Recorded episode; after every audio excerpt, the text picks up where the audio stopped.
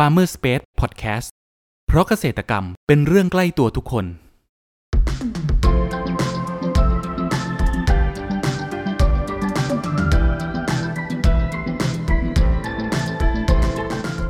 สวัสดีครับ ขอต้อนรับเข้าสู่รายการพันนานา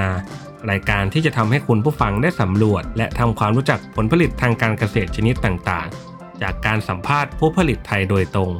วันนี้อยู่กับผมนัทนัทพงศ์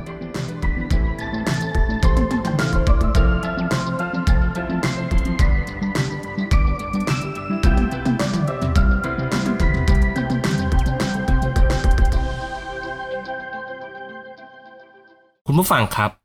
ในสังคมเมืองปัจจุบัน ผู้คนเยอะแยะมากมาย ต่างเร่งรีบกันไปทำงานในช่วงชั่วโมงเร่งด่วนของแต่ละวัน เมื่อถึงออฟฟิศสิ่งแรกที่ทุกคนเกือบจะต้องถือกันมานั้นก็คือกาแฟ ใช่แล้วครับ กาแฟเป็นพืชที่ได้รับกระแสนิยมทั่วโลก โดยเมล็ดกาแฟนั้นจะมีกลิ่นและเอกลักษณ์เฉพาะตัวของแต่ละท้องถิ่น เช่นเดียวกับประเทศไทยเองครับ ที่ร้านกาแฟนั้นเปิดขึ้นมากันเป็นจำนวนมาก ตั้งแต่ร้านขนาดเล็กจนถึงระดับเป็นชาย แต่คุณผู้ฟังรู้หรือไม่ครับว่า กาแฟหนึ่งต้นนั้นเขายังให้คุณภาพกับเรายังไงบ้าง วันนี้เราจะมาหาคำตอบไปพร้อมกันเลยครับสำหรับครั้งนี้ครับเราได้รับเกียรติจากประธานวิสาหกิจชุมชน กาแฟแปลงใหญ่แม่เหาะ จังหวัดแม่ฮ่องสอน ขอเสียงปรบมือต้อนรับพี่มานพด้วยนะครับ ครับก่อนอื่นอยากให้พี่แนะนำตัวเพิ่มเติมให้กับคุณผู้ฟังรู้จักหน่อยครับ ครับผมผมชื่อมานพเพียนชอบไทยครับเป็นเกษตรกร จังหวัดแม่ฮ่องสอนบ้านแม่เหาะเป็นกลุ่มวิสาหกิจชุมชน แล้วก็แปลงใหญ่กาแฟแม่ฮ่องสอนนะครับ อืมครับผมพูดถึงก็ครับผผมลิตภัณฑ์ที่เรามีก็คือจะเป็นกลุ่มกาแฟก็ส่วนใหญ่ครับ แล้วก็ชาแล้วกาแฟบางส่วนครับอ๋อพูดถึงกาแฟครับพี่มานพทำไมพี่ถึงสนใจในการปลูกกาแฟได้อะครับพี่ปัจจัยที่ที่ปลูกกาแฟได้นะครับก็คือด้วยสภาพพื้นที่ของแม่ฮ่องสอนแม่เหาะมันจะมี ในเรื่องของภูมิอากาศที่เหมาะสมกับกาแฟอาราบิก้านะครับ ก็แล้วก็เป็นพื้นพืชเศรษฐกิจตัวหนึ่งที่สามารถอยู่ร่วมกับป่าได้ ก็เลยเป็นพืชเศรษฐกิจตัวหนึ่งที่ก่อเกิดรายได้ให้กับชุมชนในพื้นที่จังหวัดแม่ฮ่องสอน หลาย ๆ พื้นที่ที่อยู่ระดับน้ำสูงกว่าระดับน้ำทะเลที่ 800 ขึ้นไปเนี่ยครับ ซึ่งเป็นผลดีกับการทำเกษตรในเชิงวนเกษตรหรือว่าเป็นการปลูกใต้ร่มไม้อย่างเงี้ยครับ อืมเริ่มเริ่มแรกเลยครับ ไปหาสายพันธุ์กาแฟมาจากที่ไหนครับพี่ คือเริ่มแรกก็หน่วยงานภาครัฐนะครับ ได้ให้ความช่วยเหลือแล้วก็เป็นการส่งเสริมมาก่อนนะครับแรกๆเลยของการส่งเสริมก็คือหน่วยประชาสงเคราะห์เท่าเขาศูนย์ปัจจุบันเป็นพัฒนาสังคมและมันเอ่อกระทรวงความมั่นคงของมนุษย์นะครับอ๋อก็จะเป็นหน่วยงานที่นำมากล้าพันธุ์มาส่งเสริมให้กับอ่าพื้นที่บนบนดอยนะครับครับก็จะมีทั้งสายพันธุ์อาราบิก้าและก็โรบัสต้าแต่ด้วย พื้นที่ที่มีความหนาวเย็นแล้วก็สภาพภูมิอากาศที่พร้อมในเรื่องของสภาพสภาพอากาศก็เหมาะกับอาราบิก้ามากกว่าโรบัสต้าและก็อืมอาราบิก้าเองก็เป็นกาแฟที่มีมูลค่าและราคาที่แพงกว่าเอ่อในเชิงด้านการเอ่อราคามันก็จะแพงกว่าของโรบัสต้าครับ ครับผมพูดถึงลักษณะพื้นที่ที่แม่ฮ่องสอนเนี่ยส่วนใหญ่เป็นพื้นที่เป็นภูเขาเลยหรือเปล่าครับ ที่ในการปลูกกาแฟ ใช่ครับอ่าลักษณะพื้นที่ของแม่ฮ่องสอนเนี่ยมันจะมี อยู่ลักษณะป่าอยู่สองแบบก็คือ ป่าเบญจพรรณกับป่าป่าดิบชื้นนะครับ ก็ทำให้ป่าดิบชื้นอย่างบนดอยเนี่ยครับมันจะมีพื้นที่ที่เหมาะสมกับเรื่องของพืชไม้เมืองหนาวเช่นอ่าลูกพับเอยอย่างอ่าใบชาเอยแล้วก็กาแฟเงี้ยครับ แต่แต่ในหมู่บ้านผมจะได้รับการส่งเสริมในเรื่องของกาแฟมาตั้งแต่ปีสองสี่สองห้าสองหกเนี่ยครับก็เลยกลายเป็นพื้นที่ที่เหมาะกับพืชกาแฟมากกว่าพืชอื่นอย่างเงี้ยครับแล้วก็มูลค่าของ ผลผลิตก็ได้แพงกว่าพืชพืชตัวอื่นอย่างเงี้ยอ๋อ แล้วการปลูกกาแฟของวิสาหกิจของพี่เนะครับ ต้องแบบมีระยะห่างระหว่างต้นระหว่างแถวยังไงบ้างครับ การปลูกอะครับในรูปแบบของการปลูกนะครับ เราก็ได้รับการส่งเสริมแล้วก็ให้ข้อมูลในการปลูกแต่ว่าก็ในเชิงปฏิบัติก็เกษตรกรก็ส่วนมากก็จะปลูกในลักษณะคือ 1.2 ถึง 1.5 ต่อต่อ ต้นนะครับระยะห่างก็คือหนึ่งไร่เนี่ยก็จะปลูกได้ประมาณ 225 250 ต้นเนี่ยครับโดยเฉลี่ย ซึ่งพื้นที่มันจะไม่เป๊ะในลักษณะของระยะห่าง แต่ว่ามันจะเป็นลักษณะเนินอ่าความเอียงลาดชันลงมาเนี่ยครับก็จะเกษตรกรก็จะปลูกตามไหล่เขาลงมา แล้วก็ส่วนหนึ่งก็ปลูกใต้ร่มไม้ใหญ่ ก็จะมีต้นไม้แซมอยู่แล้วด้วยเงี้ยครับ ก็จะทำให้ผลผลิตของอกาแฟ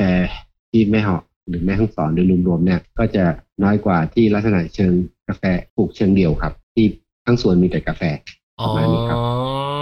แล้วการปลูกแบบเป็นพืชแซมหรือว่าอะไรแบบเนี้ยครับ พี่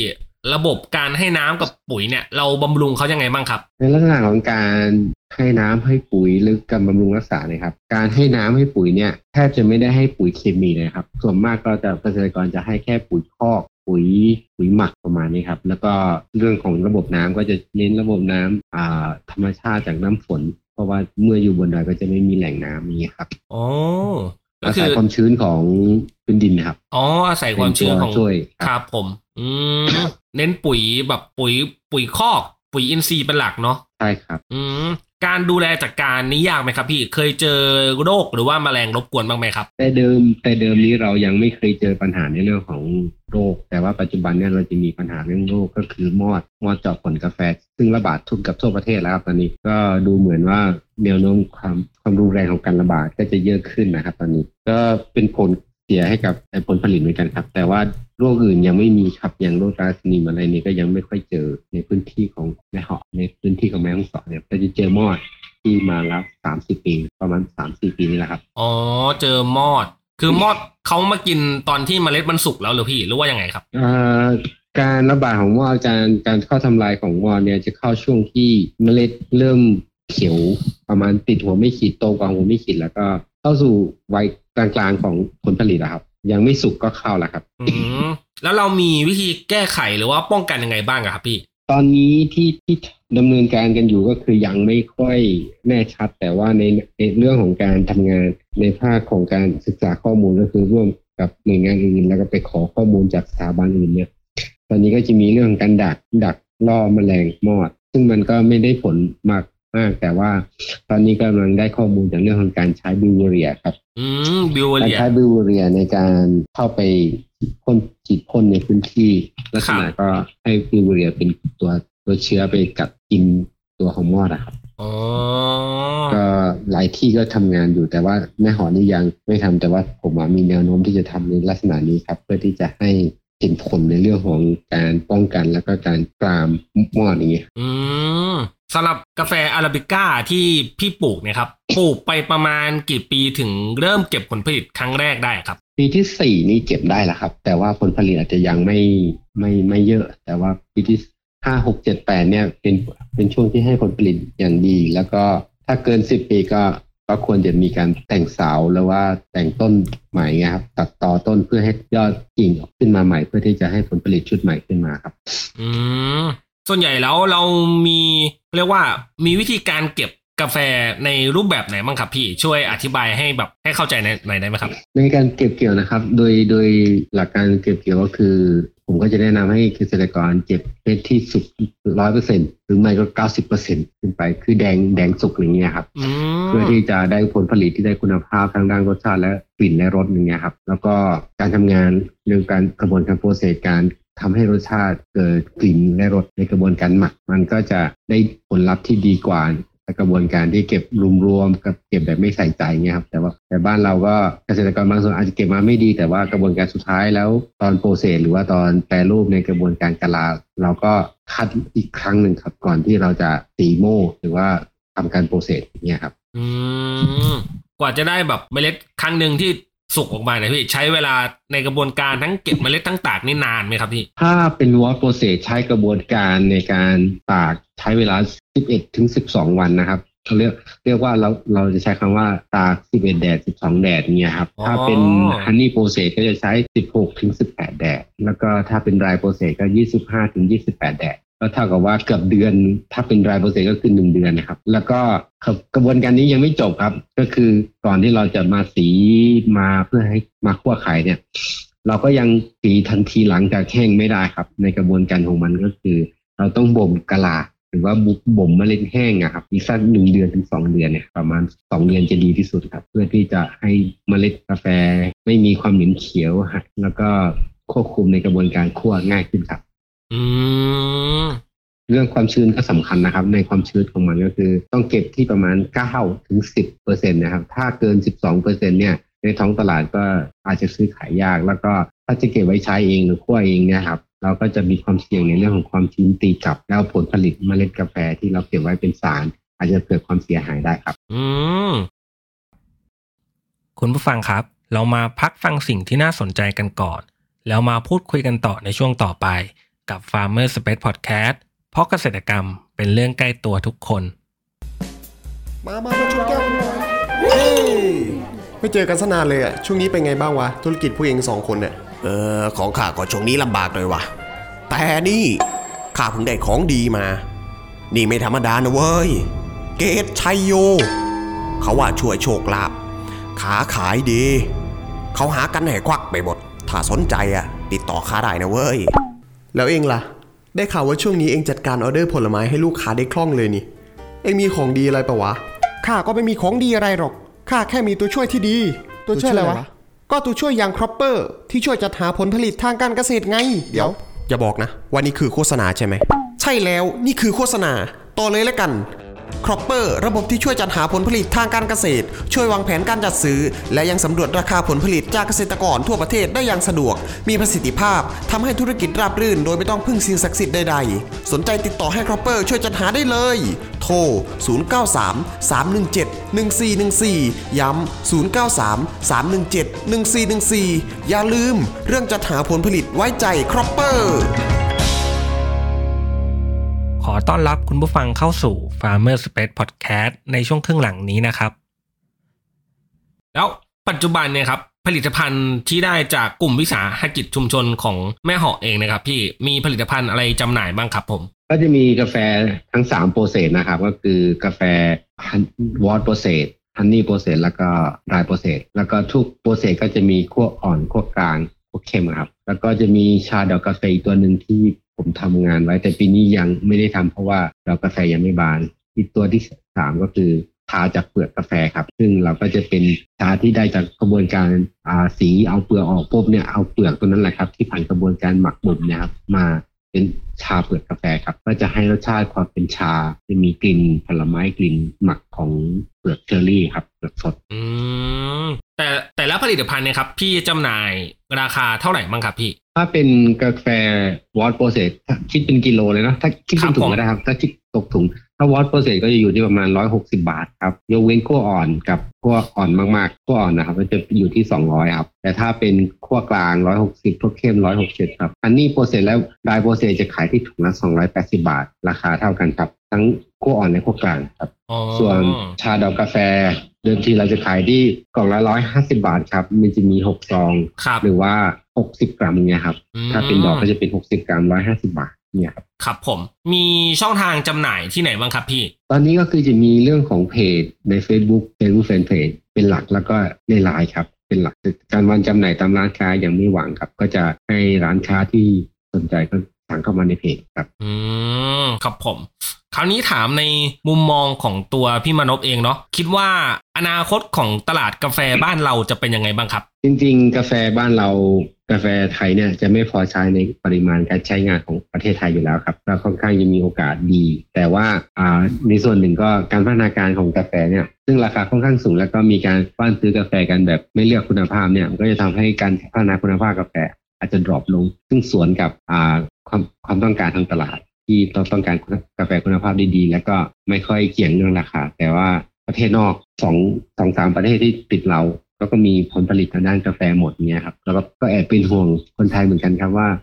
กาแฟดีๆที่ปลูกในประเทศไทย ถ้าทำดีๆอะราคามันก็จะ สมเหตุสมผลแล้วก็ค่อนข้างจะดีอืผมมผมเชื่อว่ากาแฟไทยยังยังเป็นสิ่งที่คนไทยต้องการ แล้วก็หลาย ๆประเทศต้องการ ครับผม แล้วถ้ามีคุณผู้ฟังเนี่ยครับพี่ที่สนใจอยากจะลองปลูกกาแฟดูบ้างครับ แต่ว่าเป็นมือใหม่เลย พี่จะมีคำแนะนำหรือว่าข้อควรระวังอะไรบ้างครับ ก็ในเรื่องของการปลูกถ้าใจรักและถ้าพื้นมีมีความสนใจเรื่องพื้นที่ปลูกนะครับ ผมผมให้ความสำคัญในเรื่องของพื้นที่ก่อนหนึ่งแหละครับ ก็คือ ความชื้นได้ความความสูงที่เหมาะสม แล้วก็พื้นที่ที่เหมาะสมเนี่ยครับด้านทิศตะวันออกสักหน่อยเงี้ยครับคือไม่เจอแดดแรงเกินไปอะไรเนี่ยครับเพราะว่าถ้าถ้าพืชได้เจอแดดและใบแรงเกินไปเนี่ยอาจจะส่งผลเสียกับพืชมากกว่าเกือบทุกตัวครับ อย่างกาแฟเนี่ยถ้าร้อนเกินไปเนี่ยก็อาจจะยืนต้นตายแล้วก็แห้งตายไวกว่า แต่ที่อยู่ฝั่งที่ไม่โดนแดดมากมาย แต่ว่าต้องโดนนะครับ แล้วก็หรือไม่ก็อยู่ในพื้นที่ที่ใต้ร่มไม้เนี่ยครับก็จะมีความคงทนมากกว่า แล้วก็อย่างที่สามก็คือเรื่องของพื้นที่อ่าที่บอกว่าให้อยู่สูงกว่าระดับน้ำทะเลที่เหมาะสมก็คืออย่างน้อยก็แปดร้อยเก้าร้อยนะครับเนาะฮะพื่อที่จะได้รสชาติกาแฟอาราบิก้าถ้าเป็นสายพันธุ์อาราบิก้าครัก็บจะผมจะดีกว่า ถ้าเราปลูกพื้นที่ต่ำในอาราบิก้าแต่ผลผลิตให้แต่ว่าในเรื่องของอ่ารสชาติและก็อารมาเนี่ยก็จะจะไม่เป็นไปตามอย่างที่เราต้องการอารา กาแฟอาราบิก้า เพราะว่าเราไปปลูกในพื้นที่ที่ไม่ใช่พื้นที่ที่เขาอยากอยู่อะไรประมาณเนี้ยครับมก็อยากให้ใส่ใจเรื่องของพื้นที่ปลูก ก็กาแฟยังเป็นพืชเศรษฐกิจตัวหนึ่งที่สามารถหล่อเลี้ยงคนไทยได้ แล้วก็ดำรงความเป็น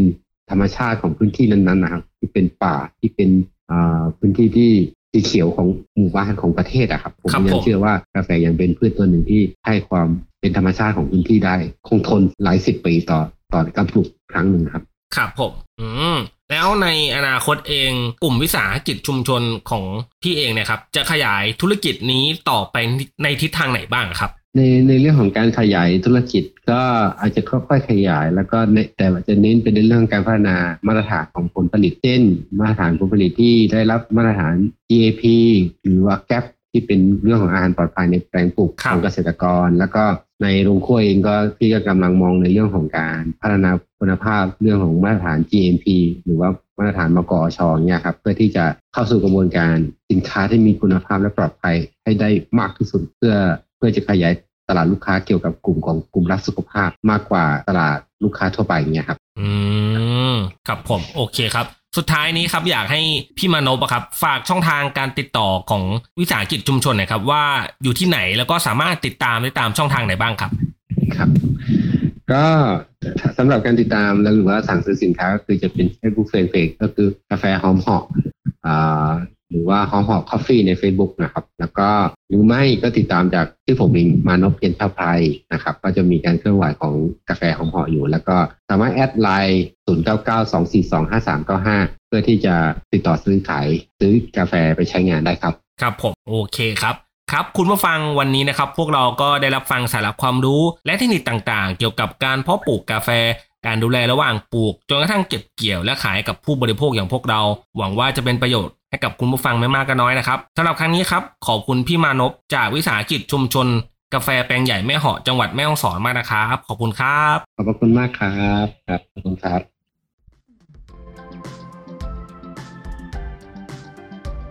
คุณผู้ฟังคนไหนสนใจหรืออยากสอบถามรายละเอียดเพิ่มเติม สามารถแสดงความคิดเห็นผ่านช่องทางที่คุณผู้ฟังกำลังรับชมอยู่ได้เลยนะครับ หรือหากใครสนใจหาซื้อผลผลิตทางการเกษตรจากฟาร์มเกษตรกร ก็สามารถติดต่อเราได้ที่เบอร์ 0933171414 แล้วพบกันใหม่กับ Farmer Space Podcast ใน EP ถัดไปเร็วๆนี้ เพราะเกษตรกรรมเป็นเรื่องใกล้ตัวทุกคน สวัสดีครับ